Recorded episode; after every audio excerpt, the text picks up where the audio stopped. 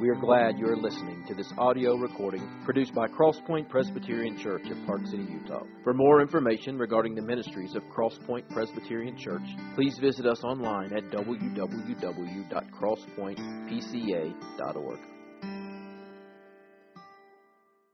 This morning, let me invite you to turn in your Bible to Luke chapter 12. If you don't have a Bible, let me invite you to use our Pew Bible Page 871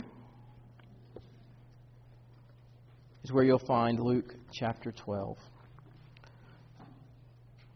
ask you a question. Have you ever been afraid?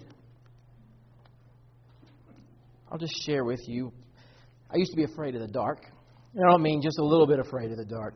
I mean terrified of the dark. So afraid that when I was old, way older than I should have known better, when the lights would go off and my parents would go into their bedroom and my sister would go into hers, I would start to hear sounds. In my parents' house, you got to know that the hallway that led to our bedrooms was only about from here to that post right there. Okay, so we're not talking about a huge house. We're talking about a very small house. But I'd hear these footsteps, and then my mind would start to race, and I'd always imagine that there was somebody coming to get me. And so, because I was afraid, I had to come up with a solution because I was all alone. I was on my own, and I was the only help that was coming. So, what I would do, there was a space between my bed and the wall about that wide. I would roll over into that space and I would sleep the whole night in that particular corner of the room, thinking that if someone were out to harm me and they were coming, they would look in my room, see no one in my bed, and then they would assume that the room was empty and they would turn around and leave. This was last year. So, no, I'm just kidding. No, no. I was a teenage boy. I knew better but I couldn't get over the fear. I was like the little boy who was afraid of the dark. His mom said to him, You know, I want you to go out on the porch and I want you to get the broom. And the little boy turned to his mom. She said, No, no, no, I am afraid of the dark. I do not want to go out there. And mom, loving her son, reassuringly said to him, You don't have to be afraid of the dark. Jesus is out there. He'll look after you and he'll protect you. So he thought about this for a little while and he said, Are you sure Jesus is out there on the porch? Yes, he's everywhere, and he's always ready to help you when you need him. So he thought about it for another moment. He walked to the screen door, he cracked it open. He said, Jesus, if you're out there, will you hand me the broom? now, we're like that little boy. We're afraid. We're overcome with anxieties and with fears. And we know Jesus is the answer. But when you're afraid, you don't want to trust him. All you can see is whatever it is that lies before you that you're terrified of. We laugh about this little boy or me as a teenager, afraid of the dark. But some of us battle real fears and real anxieties. This morning in Luke chapter 12, we're going to see that Jesus deals with this issue of fear and anxiety. So, if you would, please turn with me now to Luke chapter 12 and stand as we read God's Word. We're going to begin reading in verse 22, in which Jesus says, And he said to his disciples, Therefore I tell you, do not be anxious about your life, what you will eat, nor about your body, what you will put on. For life is more than food, and the body more than clothing. Consider the ravens. They neither sow nor reap, they have neither storehouse nor barn, and yet God feeds them. Of how much more value are you than the birds? And which of you, by being anxious, can add a single hour to his span of life? If then you are not able to do a small thing as that, why are you anxious about the rest? Consider the lilies, how they grow. They neither toil nor spin. Yet I tell you, even Solomon in all his glory was not arrayed like one of these. But if God so clothes the grass which is alive in the field today, and tomorrow is thrown into the oven, how much more will he clothe you, O you of little faith? And do not seek what you are to eat and what you are to drink, nor be worried. For all the nations of the world seek after these things, and your Father knows that you need them. Instead, seek his kingdom, and these things will be added to you. Fear not, little flock, for it is your Father's good pleasure to give you the kingdom. Sell your possessions and give to the needy. Provide yourself with money bags that do not grow old, with a treasure in the heavens that does not fail, where no thief approaches, no moth destroys. For where your treasure is, there will your heart be also. This is the word of the Lord. Thanks be to God. Let me invite you to be seated.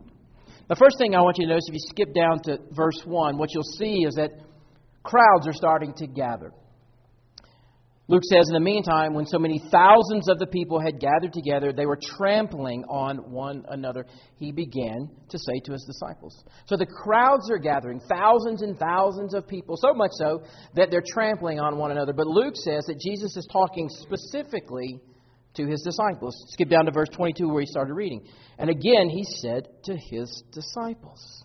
So the first thing to note is that Jesus is not teaching everyone, he's talking specifically to his people. The promises that he is going to make are for his people. They're not for everyone, they're not for the world in general. And notice what he doesn't say. He doesn't say, you know what? You're afraid, you're anxious, but you don't have any reason to be. No, there are reasons for us to be anxious. Lots of reasons. Just turn on the news, pick up a paper, and then you have just the normal, ordinary, everyday human experiences that you and I and every single person that's ever lived around the world and throughout history our health, our finances, our family relationships, what our children are going to do. But then think of the fact that we live in a specific, specific place in time in which we have a media that profits off of fear. So every single day we hear about the state of our economy here in the U.S., about the global economy, about the fear of North Korean nukes, about Russia, about China, about terrorism, and most of all, climate change. Things that we have to be afraid of, or they tell us we have to be afraid of. In the last two weeks, and the last week, I'm sorry, I saw two videos that were disturbing to me. The first was two young women in the, in the United Kingdom who, because of the threat of climate change and the ecological disaster that's just 10 or 12 years down the road, have made the decision that they will not procreate, that they will not reproduce, because they're afraid of what the world will be like, and they'll be afraid of the consequences of bringing another life onto the planet. The second one I saw was beyond creepy. It was disturbing on a spiritual level. There were two women who were engaged in a seance. And I'm convinced that they were communicating with a demonic spirit. They were talking to this demonic spirit about the solutions to the ecological problems, the way to solve the environment, and this was the solution that was proposed that the world's population be reduced to 2 billion people. I'm not sure if they were the one proposing it to this demonic spirit or the demonic spirit speaking through this woman was proposing it to them, but there are people out there who would see this as a viable solution to the ecological disaster that's on the horizon. Think about that. I'm not exactly sure what the world's population is, but I know it's close to 7 billion people, maybe over 7 billion at this point in time. But you're talking about the elimination of 5 billion people on the face of the planet because we're afraid of climate change. Now, you might be anxious about climate change and you know, I don't really care where you are on that spectrum about whether or not it's man made, anthropomorphic climate change, or whether you just got to believe that climate changes throughout the ages, the decades, and the centuries, the millennia. I'm not sure, but maybe you're anxious about the climate. Maybe you're anxious about something else in your life that you feel totally out of control, and your stomach gets all in knots. And you lie awake at night. Now, I've never had a panic attack, panic attack, but I do struggle with anxiety. And I've read stories about people who have experienced panic attacks. I read about a young man who was in a really stressful time of his life. And then, as he came out of this stressful time in his life, he and his friends went out to celebrate. And as they were at this restaurant celebrating this difficult season they had just gotten through, he said, The left side of my face went numb, then my left arm. My breathing started to get extremely shallow, and it felt like an elephant was sitting on my chest. My heart began to beat irregularly. My head was swimming. I started to sweat profusely, and I felt like I was blacking out. And all of this was made more frightening given the fact that I have a heart murmur. So naturally, my thought was, this is it. I'm having a heart attack. His friends immediately rushed him to the ER. They began to run a series of tests. They all came back negative, and they diagnosed him with a panic attack. And this is what he said. This is what, what was most heartbreaking to me. He says, I can tell you from experience, once you've had a full blown panic attack, it's as if something breaks loose and never really finds its way back into place. Does this describe you? Have you ever had a similar kind of experience in which your life is being run on fear? In which something has broken loose and never finds its way back into place. Now, this entire section of chapter 12 really is teaching Jesus about fear and anxiety. He's telling us that there are reasons to worry. But as the children of God, we don't have to be anxious and afraid. Why? Because the children of God, our confidence is in the character of our Father. Notice how he opens up in the opening verses of 12, chapter 12 and verse 4. He says, I tell you, my friends, do not fear those who kill the body, and then after that have nothing more they can do. Jesus is saying that there are people that can kill you, but you don't have to be afraid of them. Don't be afraid of them. He goes on, he's saying, as God's children, we should not be afraid of other people, but we should fear God and his holy and righteous judgment. That's why he goes on. He says, But I will warn you of whom to fear. Fear him who, after he has killed, has the authority to cast you into hell. This is the one you should be afraid of. See, what Jesus is doing, he's identifying here the reason why we struggle with anxiety. It's because our hearts trust in something other than God. Our fears and anxiety really expose and show us what it is that we worship in our lives. If you're a people pleaser, which is what he's kind of talking about here in Luke chapter 12, verse 4, where it is you're more concerned what other people think about you, then you'll make decisions not in line with God's word says, but with, in line with what your friends want you to do. This is what peer pressure is all about. I remember what peer pressure was like. I was a dorky teenage boy, afraid of the dark, sleeping on the side of his bed. I cared what other people thought. I wanted to be cool. I wanted to fit in. And so I did stupid things to impress people who really didn't care about me. But see, my reputation mattered. For others, it's your physical beauty, it's the success of your children, it's your money, it's your comfort, it's your recreation, it's pleasure, it's whatever it is, whatever your treasure of choice may be, whenever you choose to trust that thing rather than trust God, then your life will be marked by anxiety, by fear, by pain, possibly depression, a whole host of things. St. Augustine, uh, early church father, he said that anger, anxiety, worry, depression, they're not the root of your problem. They're just the symptoms. He said they're the smoke rising from the altars that you built to your idols. He says if you'll follow the smoke, then you'll find the idol in your life that needs to be torn down. And just so we get this clearly, Jesus gives to us this vivid passage right before the text that we read this morning. Right before this passage, he tells a parable, which is a story, and he tells it about a man who was anxious. He had been successful and he had lots of possessions, and he's anxious about these possessions and these barns. And we learn that these possessions have this seductive attraction to this man. These possessions tell us that his life depended on the abundance of possessions that he owned. They lie, they whisper that somehow he'll have security if he builds more barns and puts more crops in the storehouse. And he believes the lie that when he dies, he'll be able to take it with him. I've said this before, and you've heard it from other people probably, but no one pulls a U-Haul behind a hearse. We buried my dad a little more than two months ago. We put some things in there, but he didn't really take them with him. Thousands of years, they might dig him up like they've done pharaohs in Egypt, and all that stuff will still be there if it hasn't deteriorated over time. Doesn't matter how much you have. If you get that diagnosis, it's terminal cancer. You're not taking it with you. You can trust in it all you want. Steve Jobs, maybe one of the richest men in the history of our lifetimes, gets diagnosed with a terminal cancer, and he take a single dollar, a single cent with him. But all these possessions secretly whisper that we can have it all, that we can be God. So this man lives his life. He was rich. He had it all, but he was not rich towards God. And his main concern was how does he keep all of this stuff for himself? And this stuff becomes a burden and it becomes an anxiety. But it was his treasure. All those possessions was the thing he loved and trusted in more. So, what do we do about our own anxiety? Well, we do what Jesus says to do here. We change the way we think about God.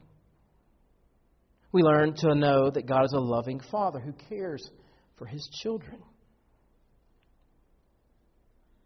Instead of looking at God as a God of displeasure who's constantly waiting for us to screw up so that he can send judgment from heaven on us, we see him as a gracious and merciful God, slow to anger, quick to forgive, abounding in love, the Bible says.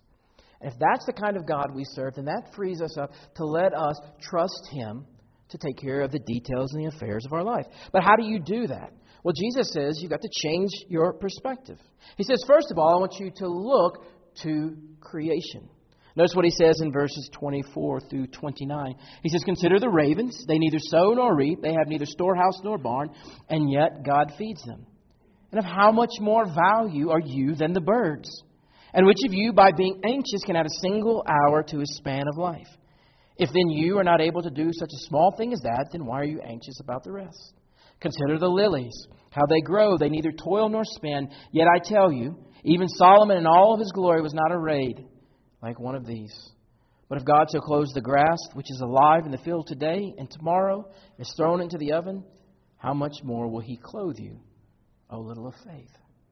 And Jesus is making this argument from the lesser to the greater. He says, just look, there's birds, ravens, lilies. And if God will take care of those things, how much more would He care for those who've been made in His image? If God feeds and clothes the animals, arose the plants in beauty and splendor, and these things do not possess a soul, if he'll do that for them, how much more will he provide for you?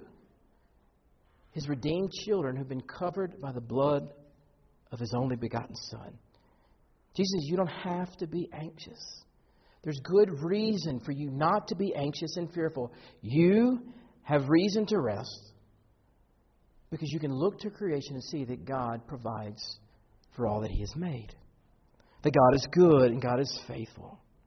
So he says you can look to creation. And he says, secondly, look to your Father.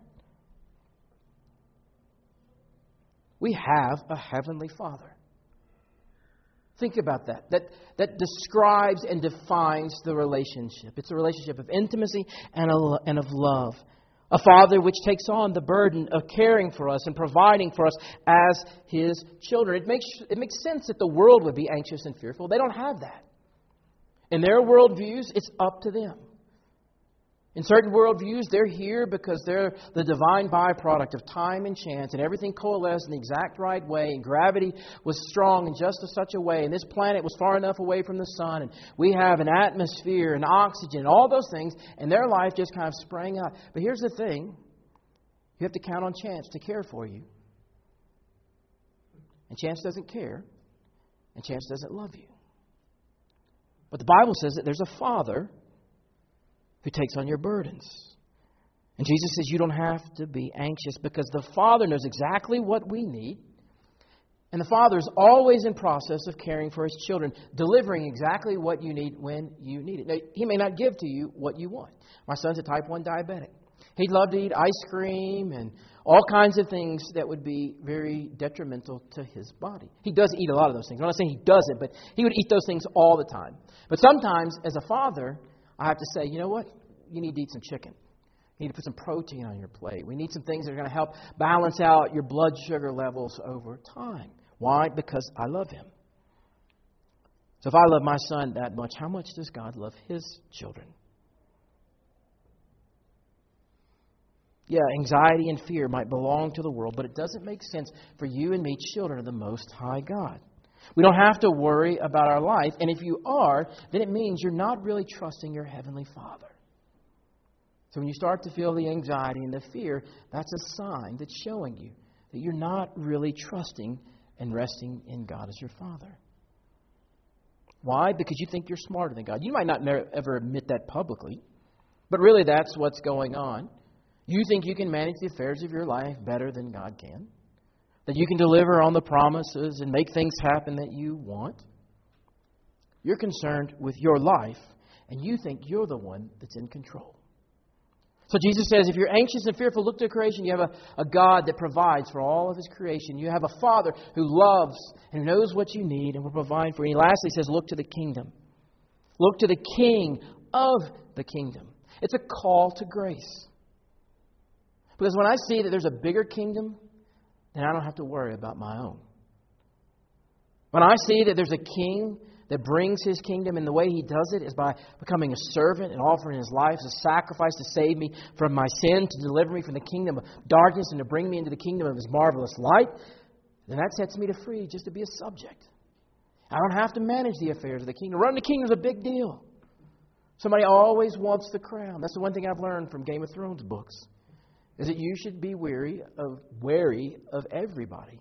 Kings throughout history, like King Herod, we read about in the Bible, he killed his own children because he felt like they were getting a little bit uh, too buckish and were trying to take his place. That's not your concern. That's not my concern. That's the king's concern. So Jesus says, Look to the king and his kingdom.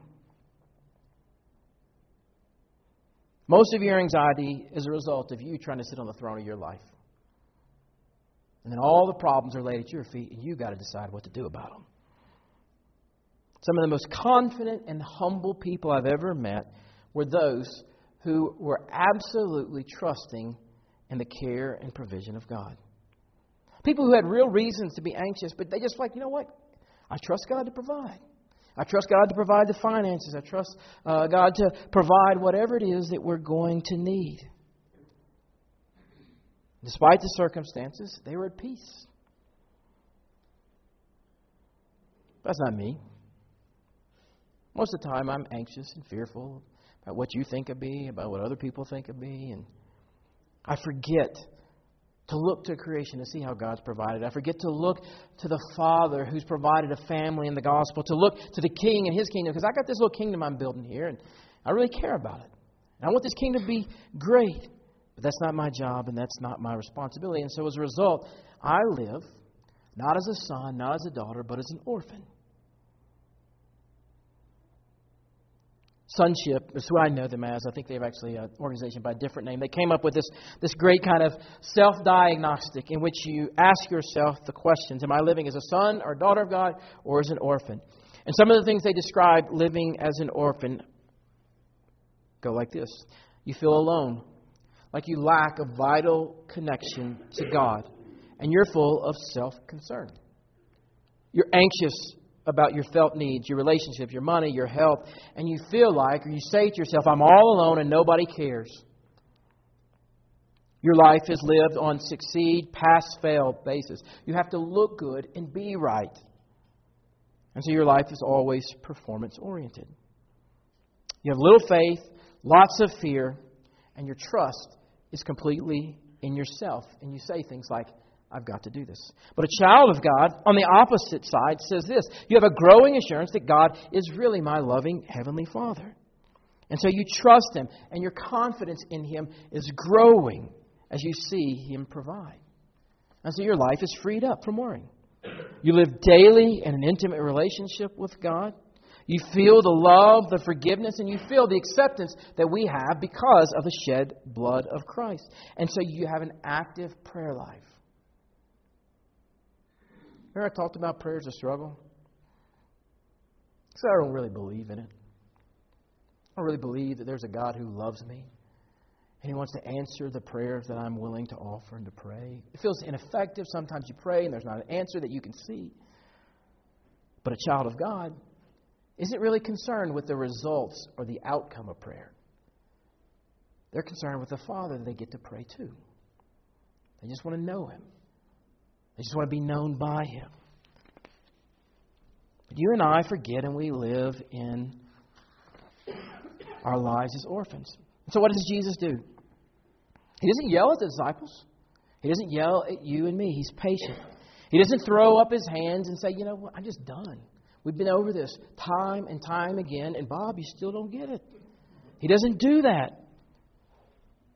He doesn't turn us loose so that we can chase after the world. But no, He's a loving and good shepherd, and He goes after us, and He brings us back to the full time and time again. Notice the transformation, the change, the shift that takes place in verse 33. Jesus says, Fear not, in verse 32, little flock, for it's your Father's good pleasure to give you the kingdom. And if you know that it's God's good pleasure, God delights in, God is glorified, God is joyously up there, and it's His good pleasure to give to you the kingdoms, then this is the result. He says, You can sell your possessions You can give to the needy. You can provide for yourself with money bags that do not grow old, with a treasure in heaven that does not fail, where no thief approaches, no moth destroys. For where your treasure is, there will your heart be also. He says, You can live like the rich fool. You can hoard everything, draw it all in, and try to keep it, protect it yourself. Or you can know that there's a Father who delights in giving you the kingdom. And when you know that, you don't have to worry about anything. There's this transformation that takes place. Rather than being marked by fear and anxiety and the need to provide for ourselves, all because we become generous people. And we can give, and we can rejoice, and we can serve. Why? Because God will take care of us. Kind of two types of people. You can live your life kind of two ways. You live for your possessions because you think that's where life is really at. You can live for God. And God might bless you with all kinds of possessions, but you don't see them as the end goal. You see them as a means to an end, as a way to bless people, as a way to glorify God, as a way to meet the needs of those who are hurting. And when you do that, you'll see that God will sustain your life. It may not be the way you imagine it, it might not be the timing that you want it to be, but God will provide. God will meet all those needs. And in doing so, your heart, which was affixed on the things of this world, will be transferred to heaven. Jesus says you only have one heart. You can only fix it on one treasure. So you're either going to fix it on God or you're going to fix it on something else. Let's pray.